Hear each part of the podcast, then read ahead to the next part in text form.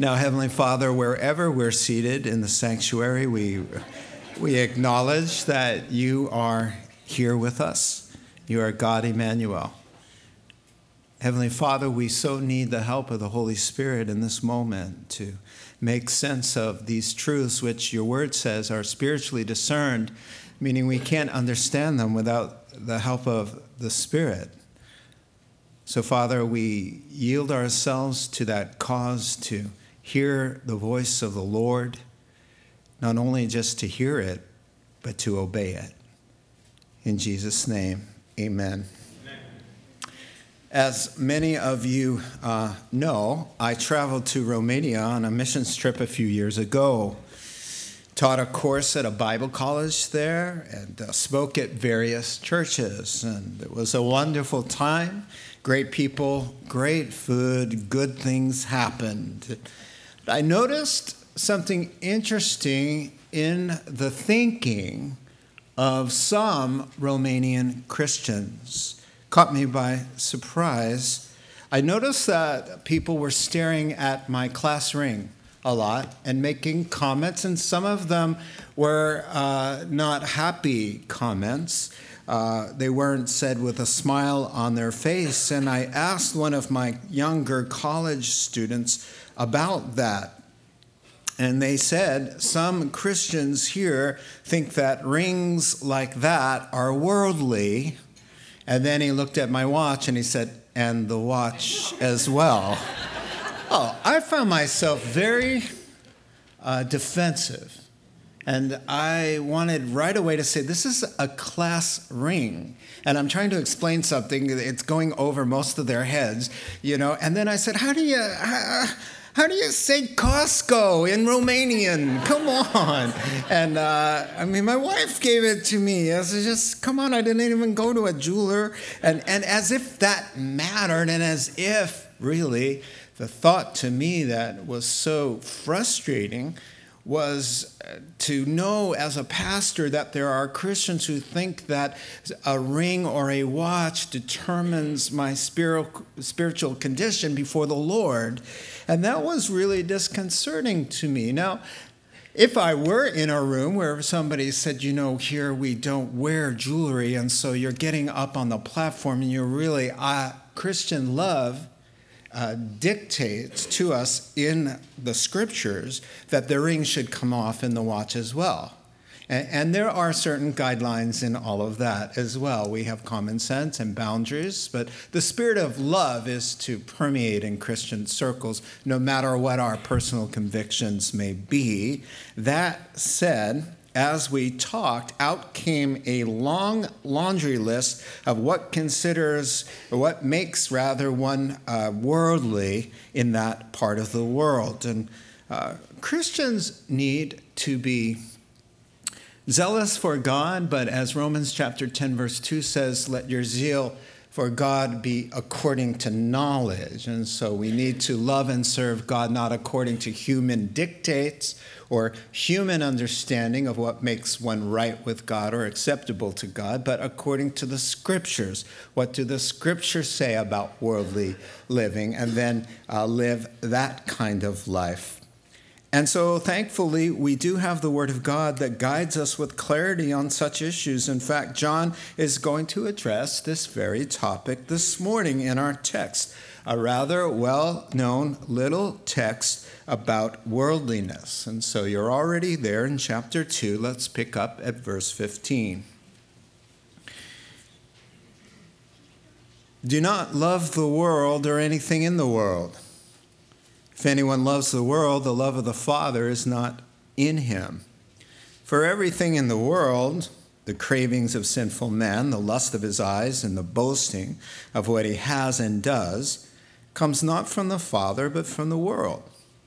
The world and its desires pass away, but the man who does the will of God lives forever.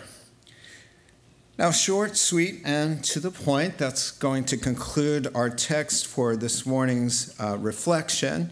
Uh, we're going to now get a warning from the Apostle John, inspired by the Holy Spirit, which is following uh, John's affirmations and encouragement to his Christian readers. So he's just built them up. He said, Man, I'm writing to you, fathers, you know the Lord. Uh, I'm writing to you, young people, because you, you are strong and the word of God lives in you and you've overcome the evil one. I'm writing to you, little children, because you're in this too. You know the Lord. And then he says, and now I've got a warning something that can derail the whole train, something that could wreck the love of God, spoil everything. And it's something that we could call worldliness or a love for the world or anything in it. Now, whatever that means, it's pretty important that we don't do it because he says it'll zap the love of God right out of your heart. It's a ripoff. It's a bad investment. It will spiritually impoverish you. It's counter to everything God is and wants for you. And so we're going to gather our thoughts around about this idea of worldliness under three categories. One, uh, what it's not.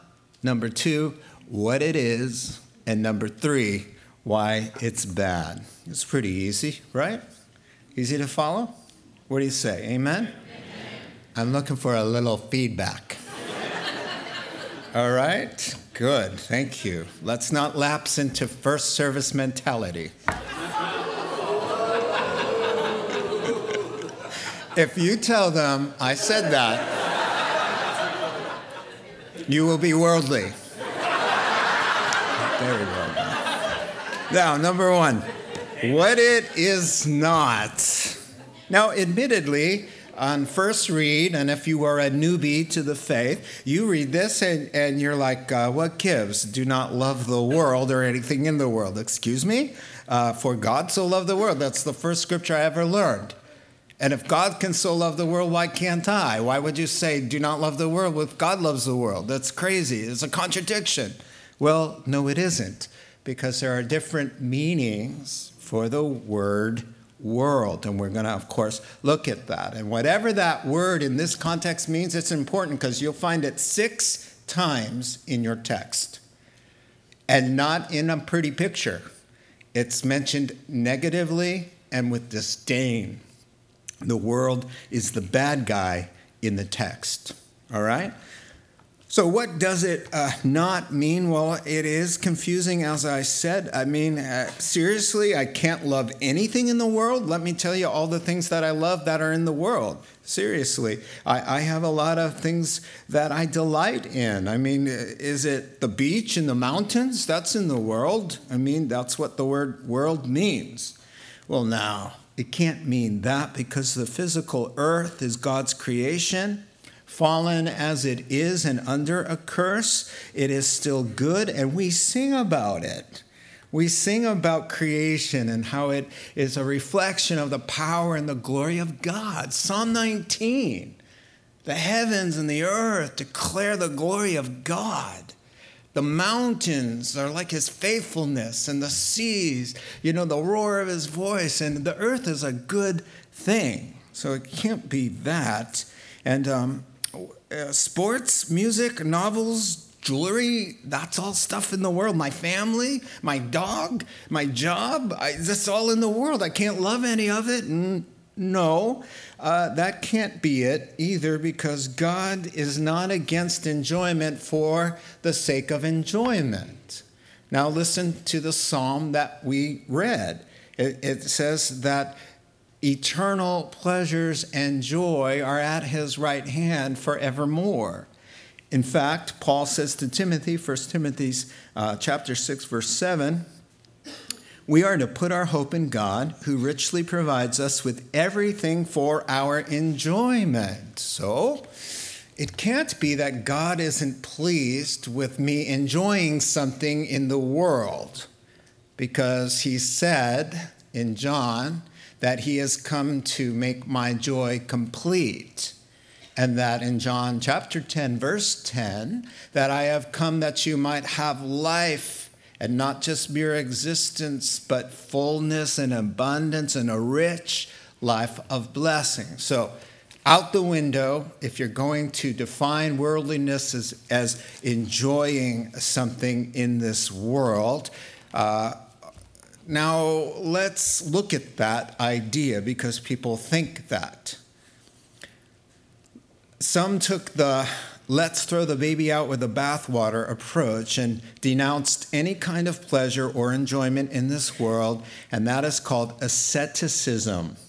And this was very popular in the early centuries and to some degree still is. The word asceticism comes from the word to train, to discipline your body.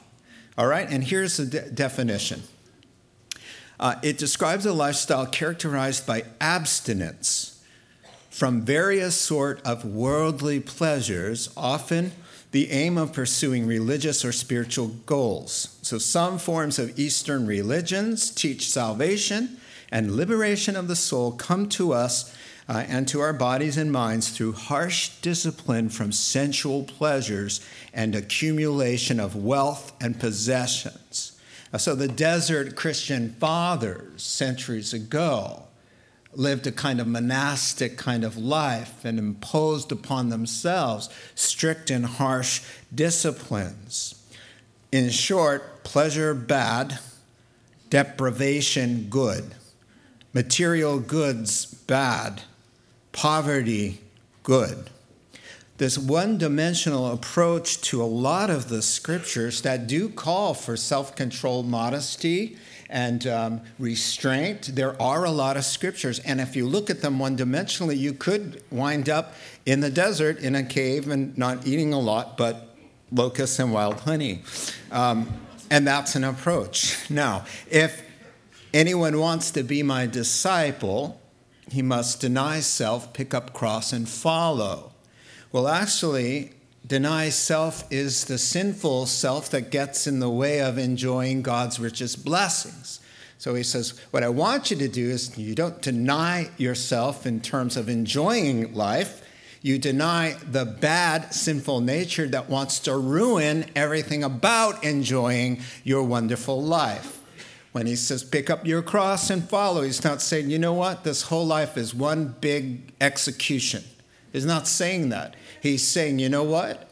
When that sinful nature in you rises up and wants to destroy everything you stand for, everything God has done in you, and everything you love about your wife and your kids and your job, crucify that thing by the power of the Holy Spirit.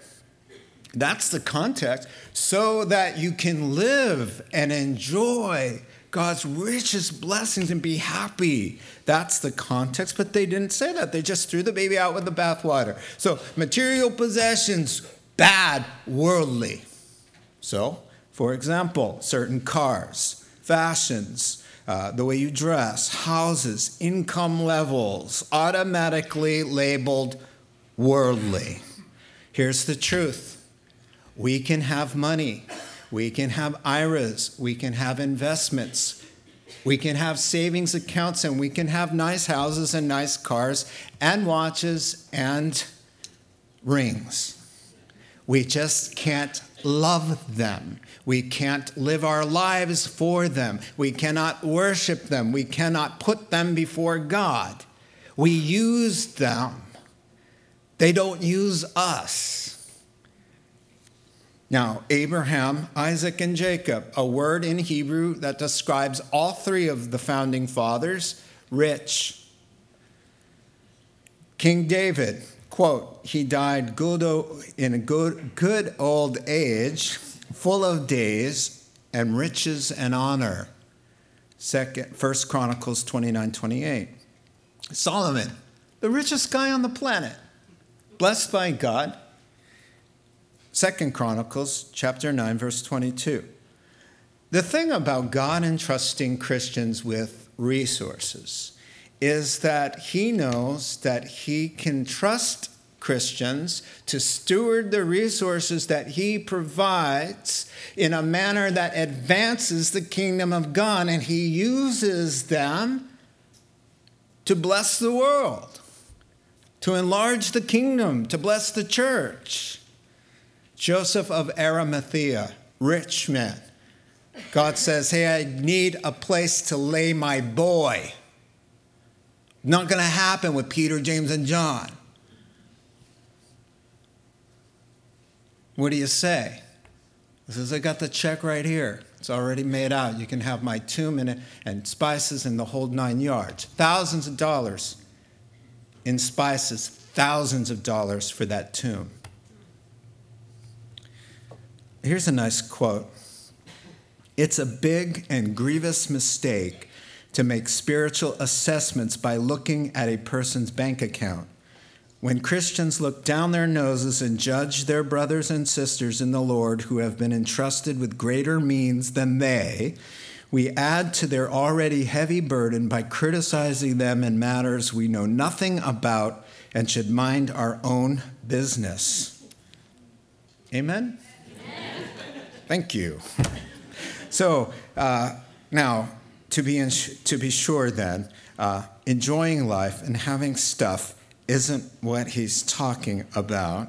Uh, God's desire is to see us enjoy things. Now, uh, Jesus' first miracle, my friend, was not raising the dead.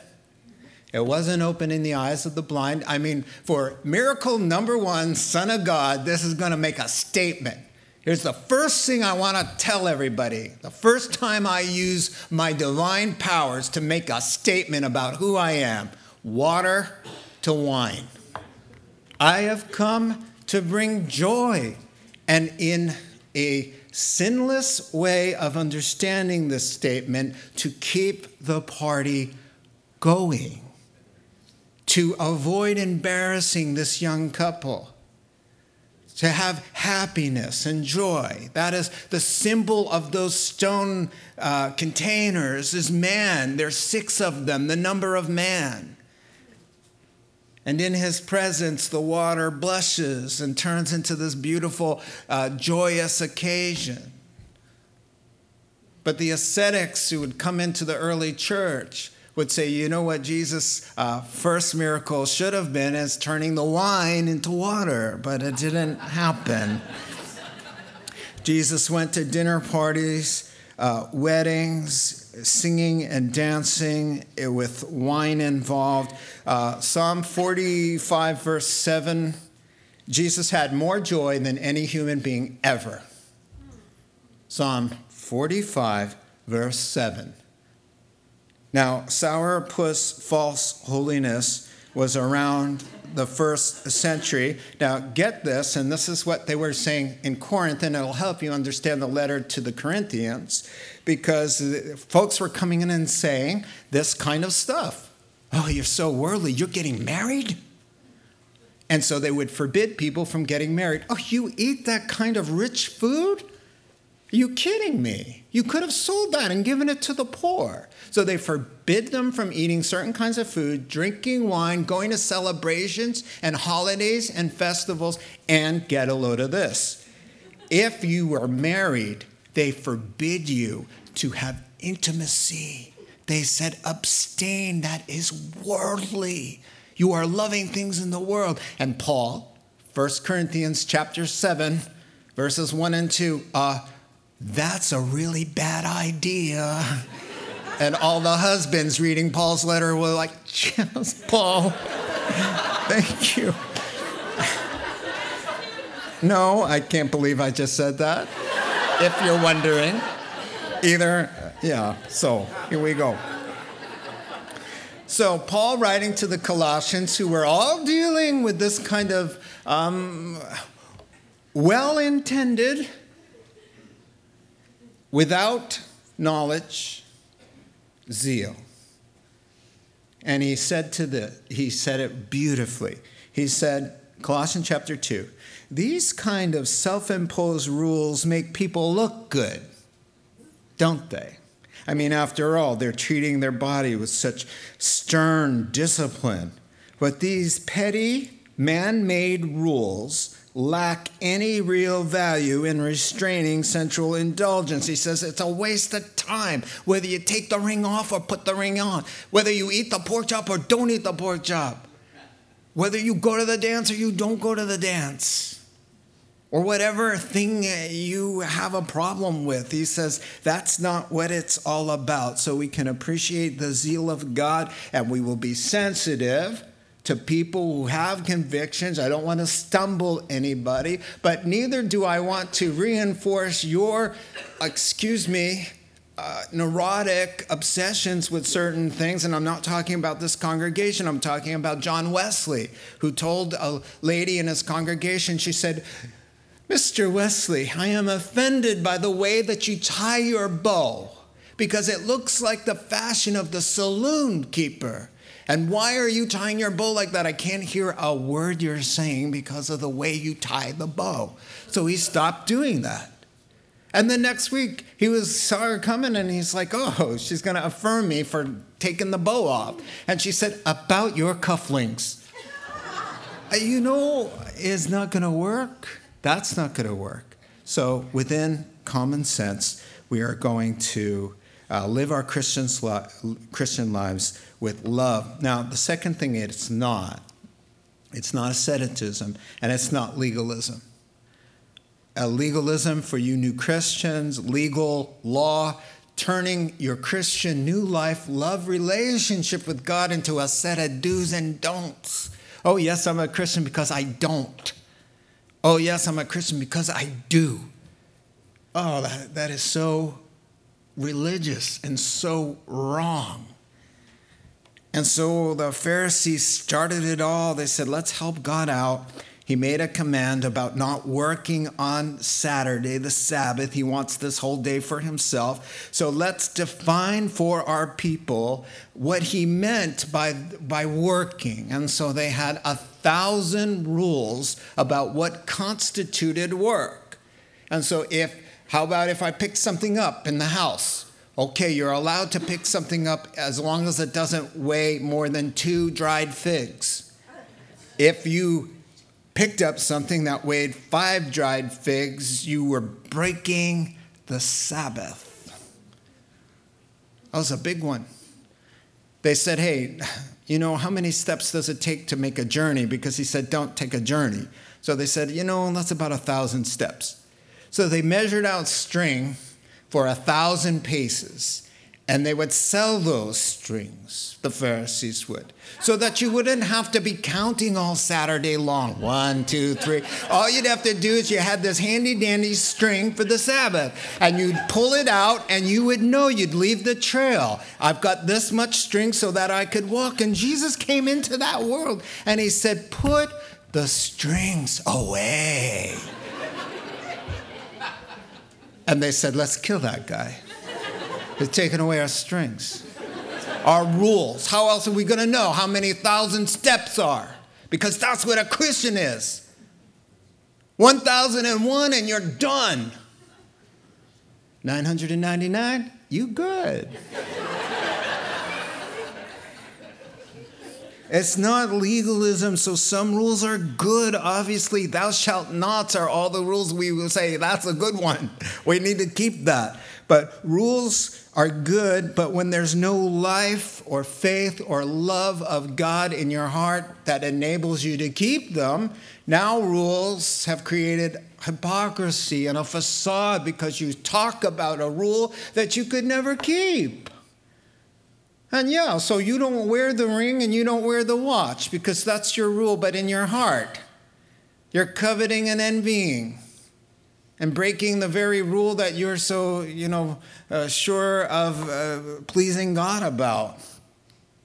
So, as examples, in old school Christianity, there's no, you know, there was no card playing. You couldn't, my wife's grandma uh, comes from a time where American Christians couldn't play cards because Christians don't play cards. And they don't go to theater. And they don't do this and they don't do that. And you don't mix swim with boys and girls. And ladies, watch out for the makeup, no wearing pants and jewelry. And the list goes on and on and on. And today we talk about secular music or is dancing okay? Certain kinds of dancing, oh, oh, oh my. I mean, there's dancing that eh, you know, you're outright sinning by doing that. But I mean, it gets complicated, but you can't make a rule. You just can't. If, there's, if it's not in the Bible, you can't make a rule about it. Now, in matters where there is no command or clear principle, uh, that's called a matter of conscience. And Paul says, whatever you believe about these things, keep between yourself and God. Blessed is the person who does not condemn themselves by what they approve. Sammy, my friend from Romania, came up to me after first service and he said, Oh, I could tell you some stories. He said, When I was growing up, he said, First of all, no TV. Christians that weren't allowed to have TVs. If you had a TV, you were not a Christian. Uh, second of all, then it got okay to have TVs, but it had to be a certain size. And the larger the TV, the less Christian you were. All right? And then he said, and then they went to color. And it was, Thou shalt not have a television with color, because then you were worldly. He said, No lie. And uh, that's the way some people live their Christian lives. And, and uh, that's not what worldly means. What it is, well, it's important to understand what the word means so that we can know what he's talking about, because he has another use for world. So we're in point two what it is. Yes, God so loved the world, which in that context, John says it's the masses of people, the object of God's love. Yes, God made the world, and it's a good thing. Yes, Jesus is the payment for the sins of the world. Behold, the Lamb of God who takes away the sins of the world. So the world is the object of his love and also the purpose of his redemptive plan. However, there's another meaning that most of you know. John also says the world at the present moment lies under the spell of the evil one and therefore is hostile and opposed to God, His Word, His followers, and everything He is and stands for. John says he came into the world and the world didn't recognize him. You see, and in this regard, Jesus said, The world hates me because I tell it that they are doing wrong that they, how they live is evil. And so in John chapter 7, verse 7, Jesus says, Of the world, they hate me. And don't be surprised if they hate you. Same chapter. Because you're about me, they didn't like me, they reject me, the world. So, in this sense, uh, they rejected, the world despised, and the world ultimately killed the Lord of glory. So, in this sense, then, to not love the world, he's talking about the godless philosophies, immoral values, and sinful lifestyles of the Christ rejecting masses. That's what he means by the world. And conformity to what I just said is what worldliness is all about. So here's a paraphrase. He defines it right there. It's not in things, it's in the heart. For everything in the world, and here's what I mean by that the craving sinners have, the, those eyes that are always lusting, that bragging about how important he is, uh, or you are, or how much you have.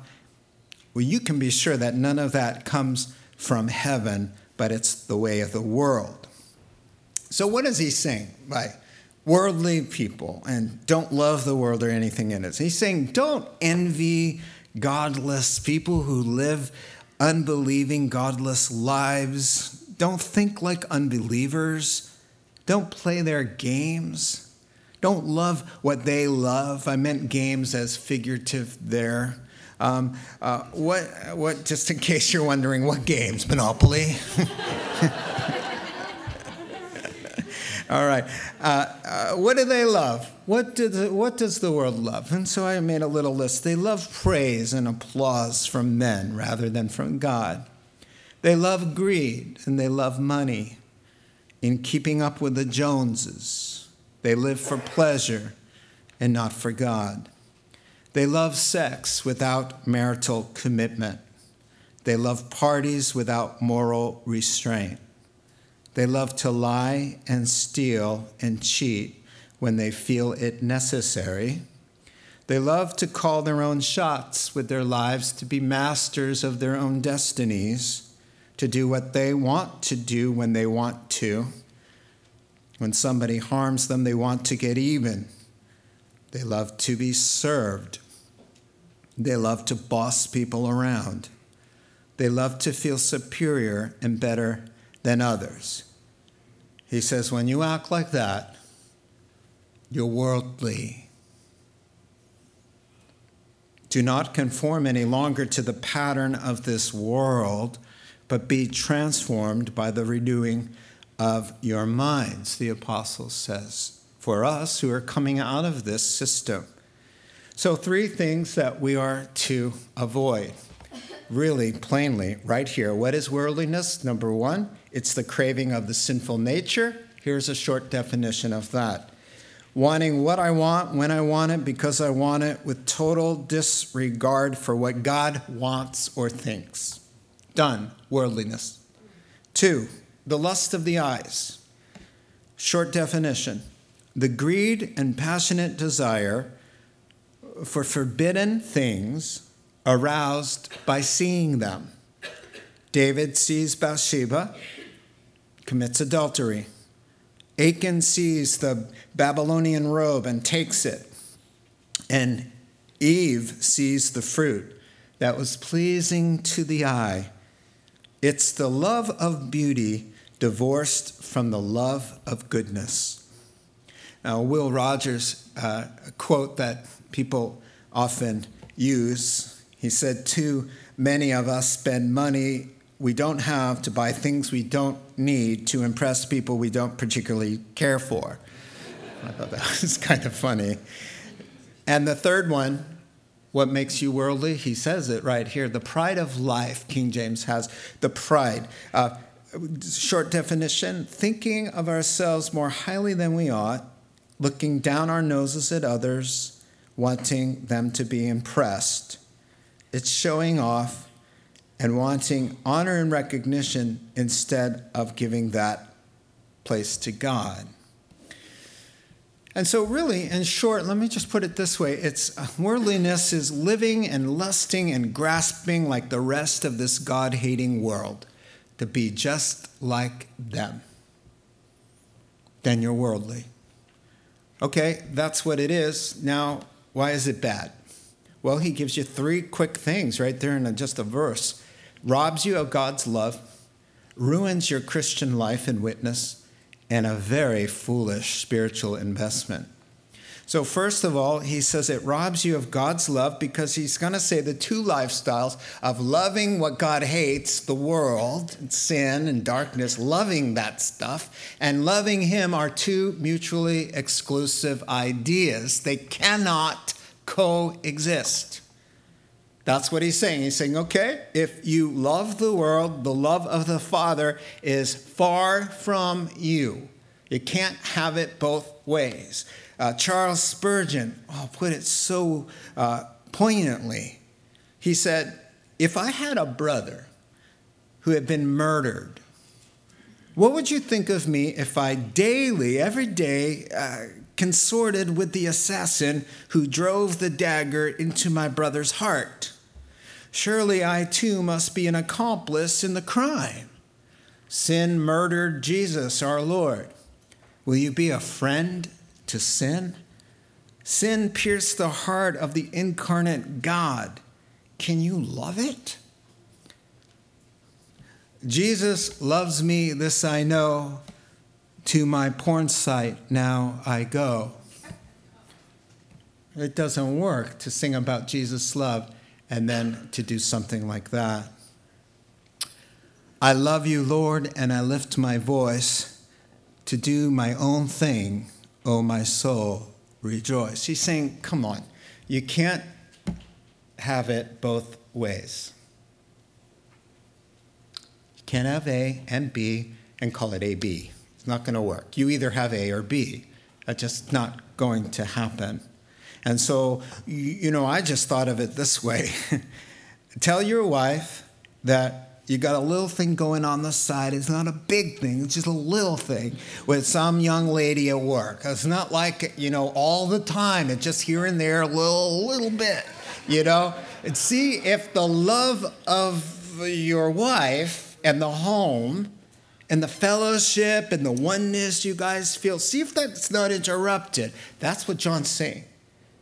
You're going to love the thing that hates God and put God on the cross, and you're going to embrace it. Not only are you going to struggle with it, but you're going to take sides and you're going to join the team. Not going to happen, John says. So, secondly, he's saying it robs you of God's love and it ruins your Christian life. He said it'll choke you out. You'll wind up like that guy in Corinthians who's saved except it, it, only as though through fire. There's a scripture in 1 Corinthians that I talk a lot about because I don't want anybody to have that realized it's their destiny. 1 Corinthians chapter 3 verses 10 through 15 talks about people who because of the, their unfaithfulness in their Christian life that they get to heaven only by the skin of their teeth. They are there but they are not rewarded. And it says that because of their unfaithfulness, their bad stewardship, you can wreck your Christian witness, cause a lot of damage, upset people's lives. And yes, you're a Christian, unfortunately, in that regard of the damage that was done. You shall be saved, but no reward. Why? Worldliness somewhere got into you. Now, in Colossians chapter 4, Paul the Apostle is signing off and he's naming all these men of God who are with him. And he says, Hey, I send my greetings, Colossians, and Timothy, my son in the faith, sends his greeting, and Epaphroditus sends his greeting, and Demas, beloved Demas, sends his greeting. Some years go by, at the end of Paul's life, he's signing off his life swan song letter, 2 Timothy chapter 4, and he says, Timothy, come quickly. Demas has deserted me because he loved this present world.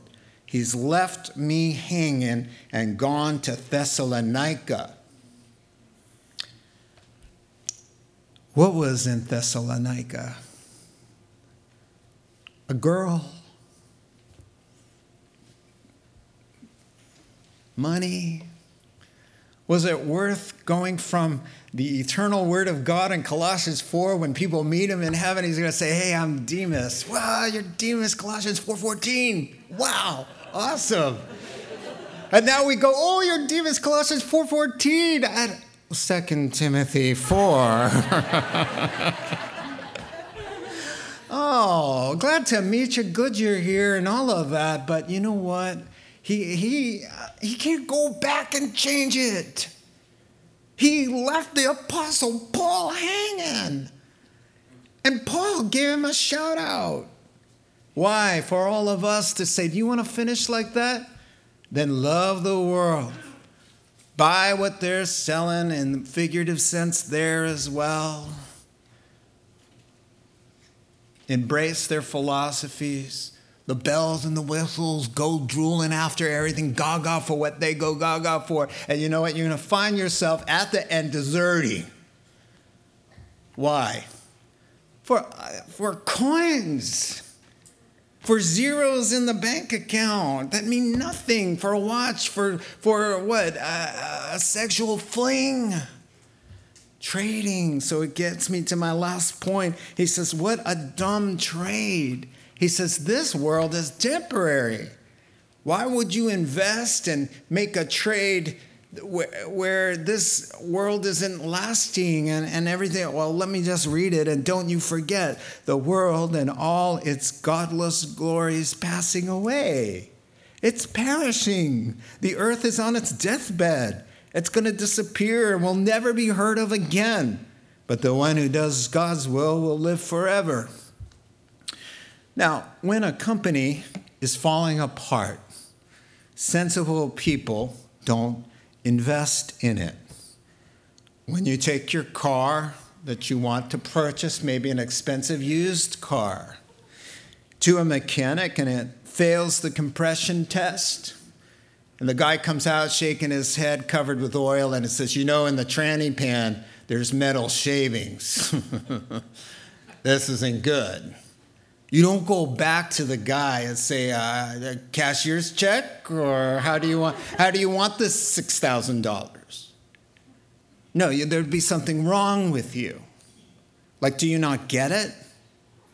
Well, well, this is more than a compression test by some mechanic. God has written his destiny in a letter that says the earth has been found to have metal shavings in the planetary pan.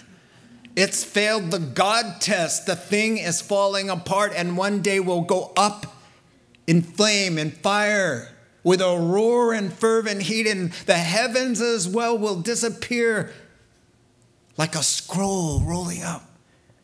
And then whatever survives is the one who did the will of God, and whatever you did in the will of God survives, and nothing else gone or as Hollywood and everybody with the world's applause if it was unbelieving, godless people that commanded the world's attention and praise gone. Unbelievers who made the Forbes list gone.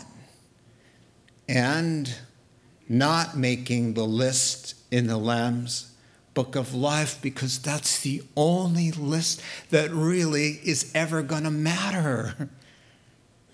I'd like to, to have somebody who could come up from Hades who perished and interview them for five minutes and just stick a microphone in their face, put them on the platform, and say, What was it? Was it worth it to you to keep you from the love of God and from faith in Jesus Christ? With terrible trades. So he's saying, listen, the, the red carpet, it's going to be rolled up. It's never going to be unfurled again. And all the things that were highly esteemed, gone, gone, gone, gone. And then what? The poor guy in Luke chapter 12 Jesus tells a story about he probably existed, and Jesus tells a story about the guy. He says, you know, he didn't have time for God and he wasn't into spiritual things, and so he just kept building barns for his stuff. And he had barns and barns and barns, but no relationship with God. He was rich in the world, but poor toward God. And then the, the Lord telling the story, he said, one day, one day that guy's heart just stopped beating. Boom. Done, dead, game over and he's standing before God. And God says, That was foolish. All you got to show now is barns and barns and barns. We don't do barns here. Look at this place. and he's like, Well, do you take Visa? no, we don't do that. We don't do anything like that. What are you going to show for the whole life I gave you? No, nothing toward you, but I had a lot of accomplishments. I was on the, in this magazine and on this and that. And everybody, I walked into a room and they're like, oh, oh, oh, oh. And he goes, well, when you walked into this room, this is what was important. Did anyone go, ooh, or ah? Did a cell phone go off? Unbelievable. You want to talk about worldly? Now, I already know how God is going to get me here because my cell phone was probably going to go off. And if you call me right now, you're worldly too. it's off anyway, so go ahead, vibrate away. I don't care. I'm ignoring you. All right, so where was I? And about haircuts. Seriously? Somebody said, you know what? Your shaved head is pretty worldly because it's so in right now. Are you trying to be cool and in? And I said, No, I don't have any hair to grow. so that's what I'm doing. But anyway, I digress. Let me finish up. He's saying, here's the sobering thought